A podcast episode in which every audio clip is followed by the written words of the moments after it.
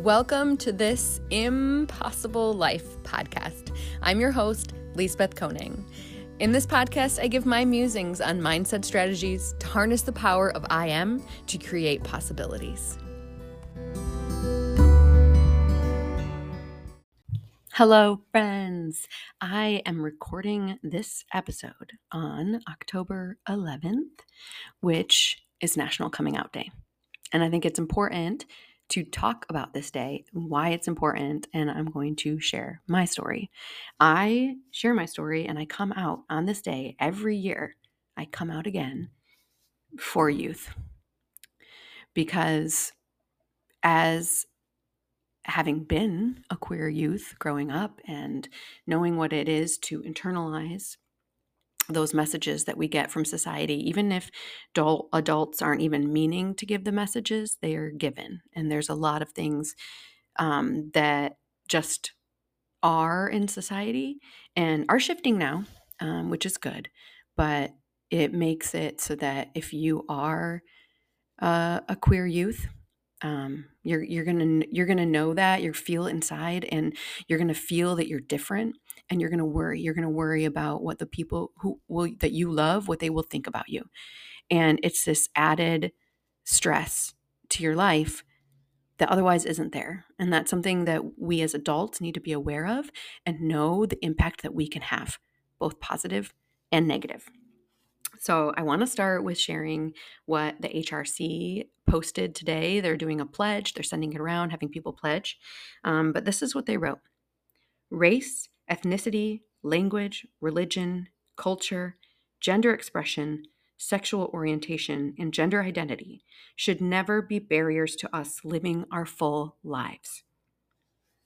Coming out or inviting someone in is a personal choice and is often a significant part of reclaiming this right and living in our identity publicly. We all deserve the right to live our lives genuinely, completely, and honestly. So, that is what this episode is dedicated to. So, starting with my story. I, when I was in middle school, I posted all of the top teen boys all over my wall, like Jonathan Taylor Thomas, Leonardo DiCaprio. Let's see who else was uh, famous at that time. Um, oh, the guy from Free Willy. I don't even remember his name. Um, like all those, you know who I'm talking about, all those guys. I, I would get those teen magazines and I'd cut out the posters and I'd put them all over my wall because I was trying to play the part. Like, oh, teen girls have crushes on teen boys. So that is what I do. And my friends all called me Boy Crazy Beth. it's funny to think back on that. But it, I wanted to fit in and I wanted to I wanted to do what I was supposed to do. I put that in quotes. Um, as I got into high school and kind of like my older high school years, I had friends outside of school. Um, through like the camp that I worked at. And some of those friends came out to me. And that was the first time that anyone had ever come out to me or that I, I had even like had some awareness around gay people. I wasn't, I, I mean, at that time most of us did not have there, there were no cell phones right and i didn't really watch a lot of tv so like I wasn't exposed to a lot. It was just what was in my little community. And I went to a little Christian school, um, so very naive, not didn't have a lot of knowledge. And so this was the first time someone had come out to me, and it my when I came out to me, my heart raced. And I know now that that's because it was like, oh, oh, like it was like this realization of maybe this is why I feel different, right? And seeing them like tell me that they're gay and like I respected and loved them so much. A lot of them were a little older than I was. Um, like it meant so much. But then I went back to, I went on a, a retreat with a group from my Christian high school, and we're sitting around the campfire. And I don't know what brought this up. I don't even remember most things, but I do remember that they started talking about homosexuality and how it's a sin. And I was so upset because they were talking about really close friends of mine. And not that I was honest with myself about this, but me, like at that time. And I just had to like leave the campfire and I went into my tent and I was crying.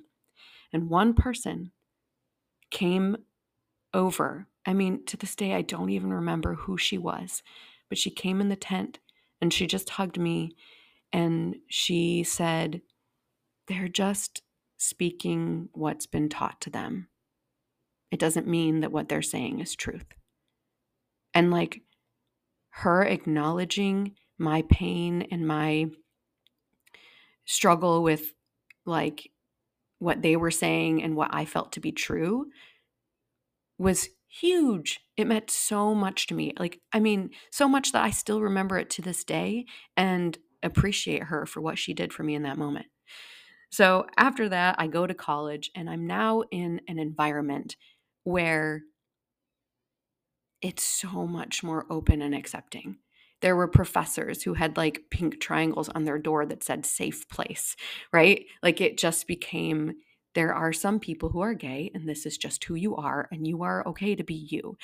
And to be in that environment, like it did not take me long. I was like, this is me. I'm gay. Everyone needs to know I'm gay. I would wear rainbow clothing and I had to tell all my friends that I was gay. And um, I don't know, that was just my process. I was like, I'm going to be out and loud.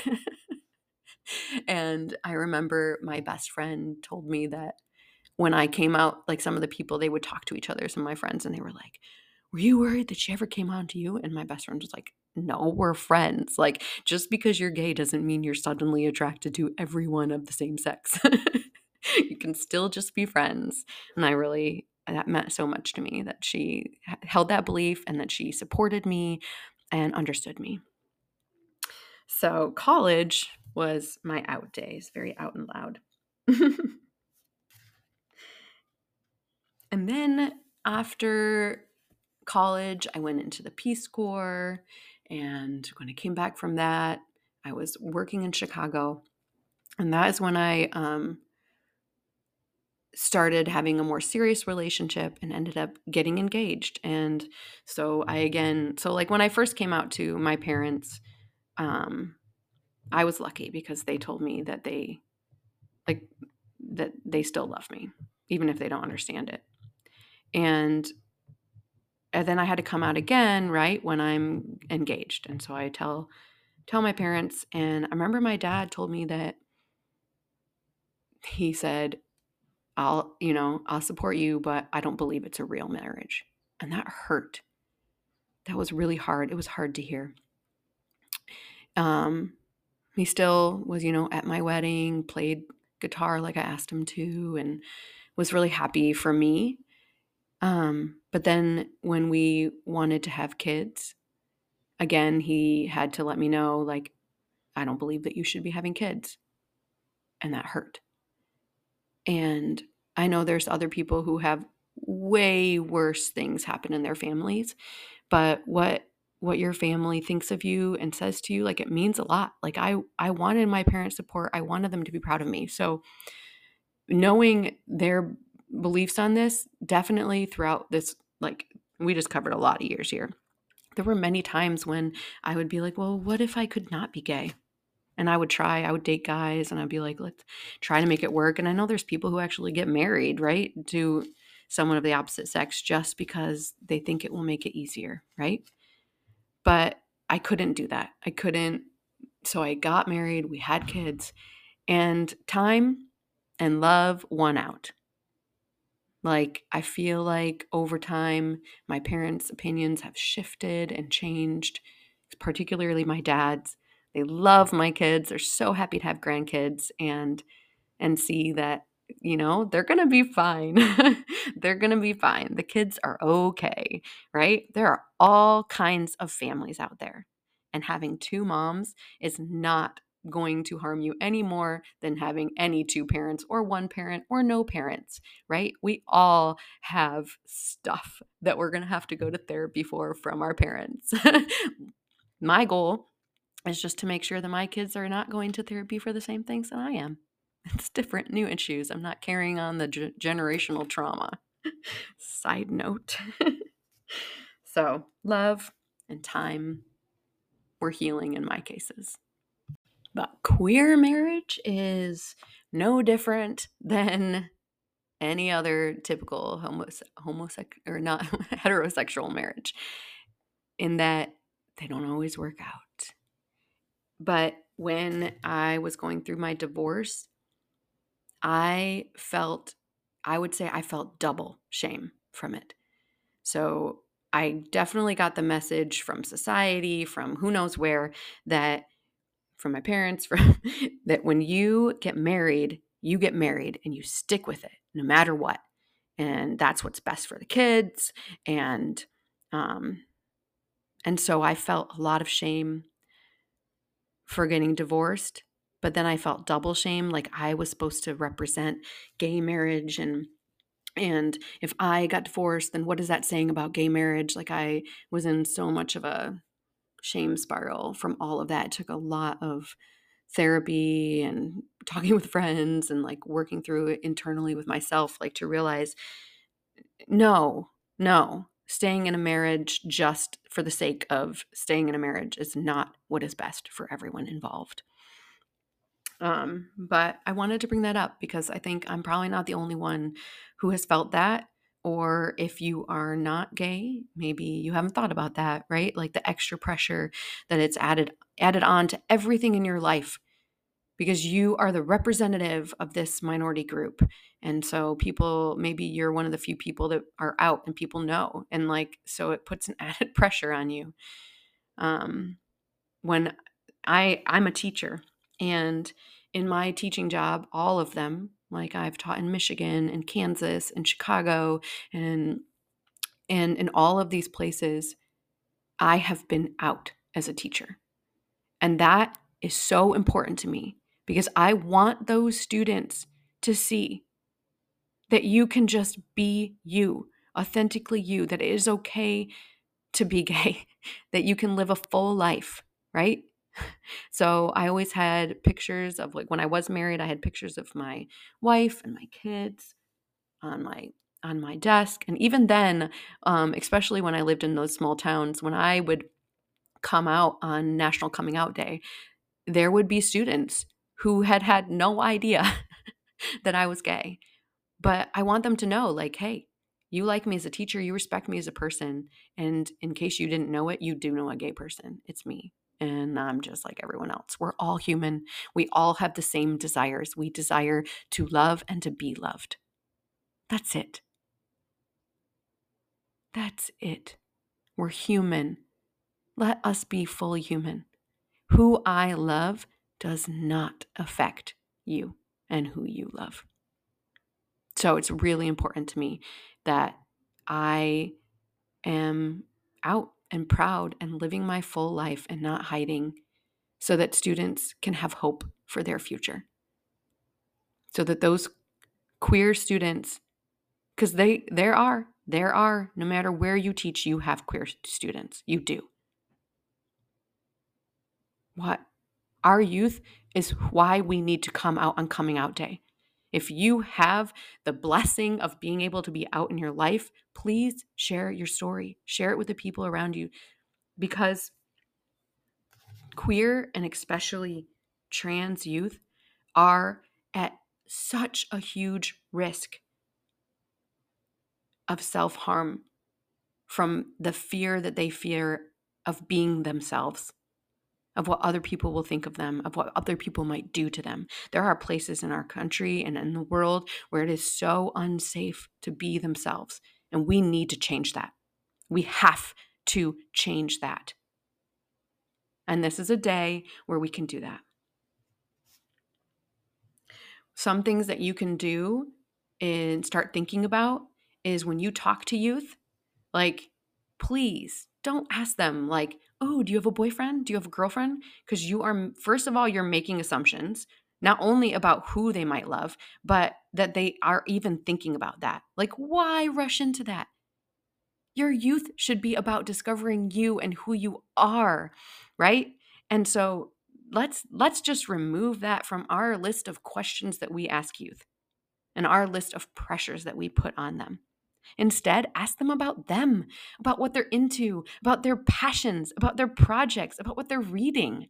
Get curious about them. And make sure that if you have kids yourself, they know without a shadow of doubt that you will love them no matter what. No matter what.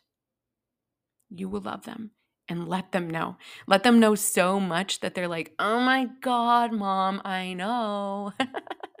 That's the most common response I get from my kids. I love you no matter what. And I tell them all the time. but get even more specific than that. Like once they start getting older, and if maybe they start, maybe they're not talking about dating to you, but just let them know like, you can love whoever you want like, you can love whoever you want to love. I love you in your full, authentic self.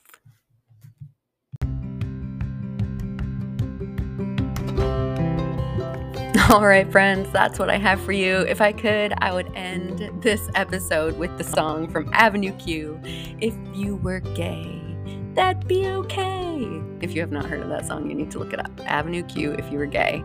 Um, maybe that's maybe that's how you talk to your kids. You just play that. Next time you're in the car, just play that song.